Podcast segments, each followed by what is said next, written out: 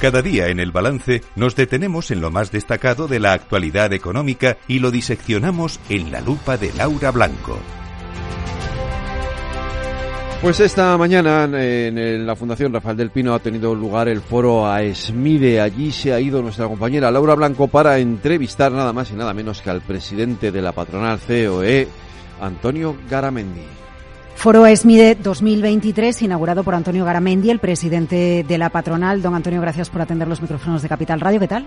Pues muy, muy buenos días. Eh, bueno, pues eh, bien, yo creo que era un día importante y, un acto, bueno, un foro, ¿no? Que ya van 27, eh, tras 40 años también de trabajo de ASMIDE, donde lo que se pone en valor, y yo creo que es algo muy importante, es qué significan las Fuerzas Armadas, ¿no? Y bueno, y qué significa también dentro de lo que es el espacio también de lo que es el mundo de la economía, del mundo del empleo, del mundo de la innovación, eh, y por tanto yo creo que ese, esa unión eh, necesaria que la sociedad tiene que conocer de que las Fuerzas Armadas son una realidad. Yo creo que nos hemos dado cuenta o estamos valorando o dándonos cuenta ahora, pues cuando estamos viendo cómo está cambiando el mundo, ¿no? Cuando hemos visto la invasión de, de Ucrania, ¿no? Eh, por parte de Rusia, cuando hemos visto, pues como un ataque terrorista eh, contra un Estado democrático, pues, pues mm, plantea un conflicto y donde vemos pues la, eh, los espacios, ¿no? Los espacios mm, entre los dos mundos, Occidente, el Este eh, y, el reequilibrio de, de fuerzas. Y hay pues hay que ser consciente de que las Fuerzas Armadas son fundamentales para que un país viva en libertad, que es la base de la democracia. Por tanto, yo creo que en nombre, en este caso, de las empresas españolas, es un agradecimiento muy especial ¿no? a lo que es toda la gente, a todas las personas de las Fuerzas Armadas y también en este caso y hoy poner presente que esto no es una cosa que parece que es de unos, sino que es de toda la sociedad y en este caso también del mundo de la empresa, del mundo de la industria y, además aquí yo creo que con un planteamiento también muy especial de las pymes, ¿eh? pues eh, realmente es esa colaboración público-privada que siempre se habla, pero que aquí es una realidad. Eh, usted decía en la inauguración que es importante que la economía española eh, alcance a tener una industria que equivalga al 20% de nuestro PIB, porque eso nos asegura unas tasas de desempleo por debajo del 10%. La industria de defensa y seguridad ya es el 6% de todo nuestro PIB industrial. ¿Qué tenemos que hacer, qué tiene que hacer la economía española para impulsar que tengamos más industria, pero sobre todo que tengamos más industria de defensa y seguridad? Yo creo que es, muy importante la, la conciencia de eso y yo creo que las políticas públicas tienen que estar eh, orientadas, y así lo decían los objetivos 20-20-20, porque hablamos últimamente todo el rato de los 20-30, pero es que el último 20 de los objetivos 2020 decía que el 20% del Producto Interior Bruto debiera de ser eh, industrial. Cuando eh, en los territorios en España, ¿no? Cuando vemos en los espacios donde territorios tienen más de un 20% de PIB industrial, el paro es menor del 10%, pero no solo el paro es menor del 100%, la calidad del empleo es mucho mayor y el efecto tractor de las empresas es mucho mayor. Por ejemplo, en el caso de la defensa, por cada euro invertido se dice que más o menos repercute en dos euros y medio al resto de la de la economía. La industria de defensa es un valor tecnológico altísimo, por tanto también es verdad que hay que hacer la búsqueda de talento y ahí es donde está la digitalización, que es el futuro, ahí es donde está la sostenibilidad. Y yo comentaba ahora, es que eh, la sociedad eh, nos parece normal cosas que realmente vienen como consecuencia de esa industria de defensa, como puede ser pues la epidural, que, que, que, está ahí, o, la penicilina, que es algo que, que, bueno, pues que también viene de, ahí, o, el GPS en, estos momentos, una parte digital, la digitalización, Internet.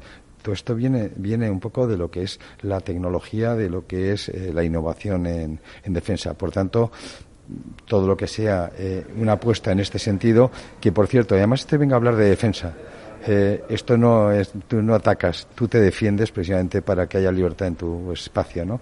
yo creo que lo que hace es avanzar de una forma impresionante a la sociedad. Eh, debemos aumentar en España el presupuesto destinado a defensa y sería bueno que la defensa eh, tuviera un presupuesto y una hoja de ruta al margen de los presupuestos generales del Estado. Bueno, de hecho, en Bruselas se está comentando la posibilidad de que el déficit que genere la industria de la defensa quede al margen del déficit o de las reglas de déficit, un poco para, permitir que un sector que necesita largo plazo en, en esa inversión en la industria pueda seguir trabajando.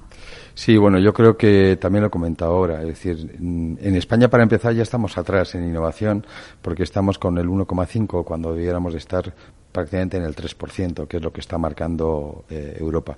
En, en, defensa se está en el 1,3%, eh, para el año 27 se habla del 2%, y realmente si quisiéramos llegar a alcanzar eh, las cotas realmente de otros países debiéramos de estar en el 3%. O sea, estamos hablando de, de, de, un planteamiento bastante bastante más ambicioso de lo que se está de lo que se está haciendo, porque además a, a consecuencia de la crisis eh, eh, del 2008, bueno, pues lo que ha sido la inversión en defensa, pues ha sido uno de los sectores que más eh, ha sufrido en este en este sentido, ¿no? Eh, por tanto, no solo hay que ir al 2% en el 2027, sino que habría que apostar por ese 3% que es el, eh, ese margen que se está planteando otros otros países. Eh, y es por eso también por lo que me parece muy oportuno eh, el planteamiento de Smith en este caso de que la, la, inversión en defensa debiera estar al margen de lo que es la discusión de lo que son los presupuestos generales del Estado. ¿Y por qué? Pues porque al final ahí hay mucha ideología, porque ahí hay mucho planteamiento de política que debiera estar al margen de lo que es un objetivo de Estado, un planteamiento de Estado que sí debiera ser un, unos pactos de Estado, es decir, vamos por aquí y, una vez que, que, se decida o que se decidiera que vamos por aquí, en ese momento no habría que estar discutiendo cada año si va o no va, porque además hay otro planteamiento importante, que es cuando tú trabajas como una empresa, para hacer tu plan estratégico tienes que conocer cuáles son o cuáles son van a ser tus capacidades de inversiones en los siguientes años, porque es que si no realmente llega un momento donde estás eh, jugando un partido que no que no conoces muy bien a dónde vas a llegar.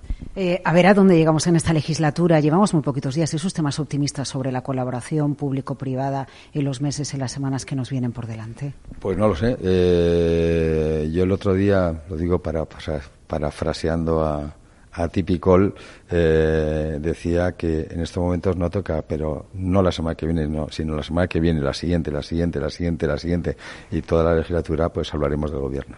Vale. Eh, eh, un, solo un asunto más, eh, el hecho de que ustedes hace muy poquitos días plantearan, eh, bueno, pues un incremento del salario mínimo interprofesional es una manera de decir estamos aquí, hay partido y nosotros queremos que la economía española vaya para adelante, la vemos optimista para 2024. ¿Cu ¿Cuál es la percepción que tienen? Porque es un paso eh, por parte de la COE significativo, importante.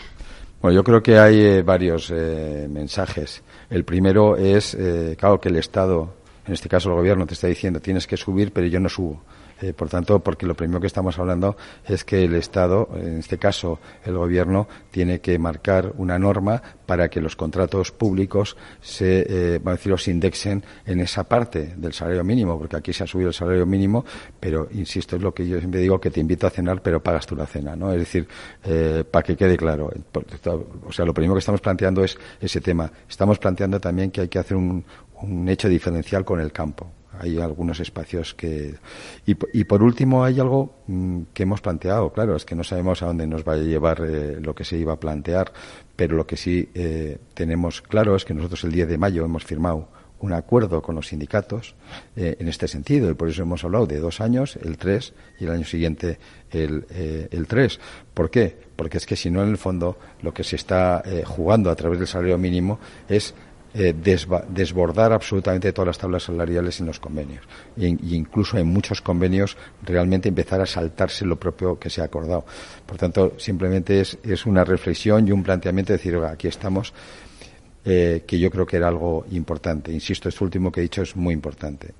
Y por último, hay otro elemento que también lo digo antes de que nos vengan unos señores que se dicen expertos pues expertos para expertos están las pymes, están las empresas eh, que realmente son los que pagan las nóminas. Eh, y entonces, bueno, esto de montar expertos para que digan lo que tú quieras, pues realmente a nosotros no nos gusta. Antonio Garamendi, gracias por atendernos en AESMIDA Capital Radio. Hasta la próxima. Muchísimas gracias, como siempre. Gracias. Tara.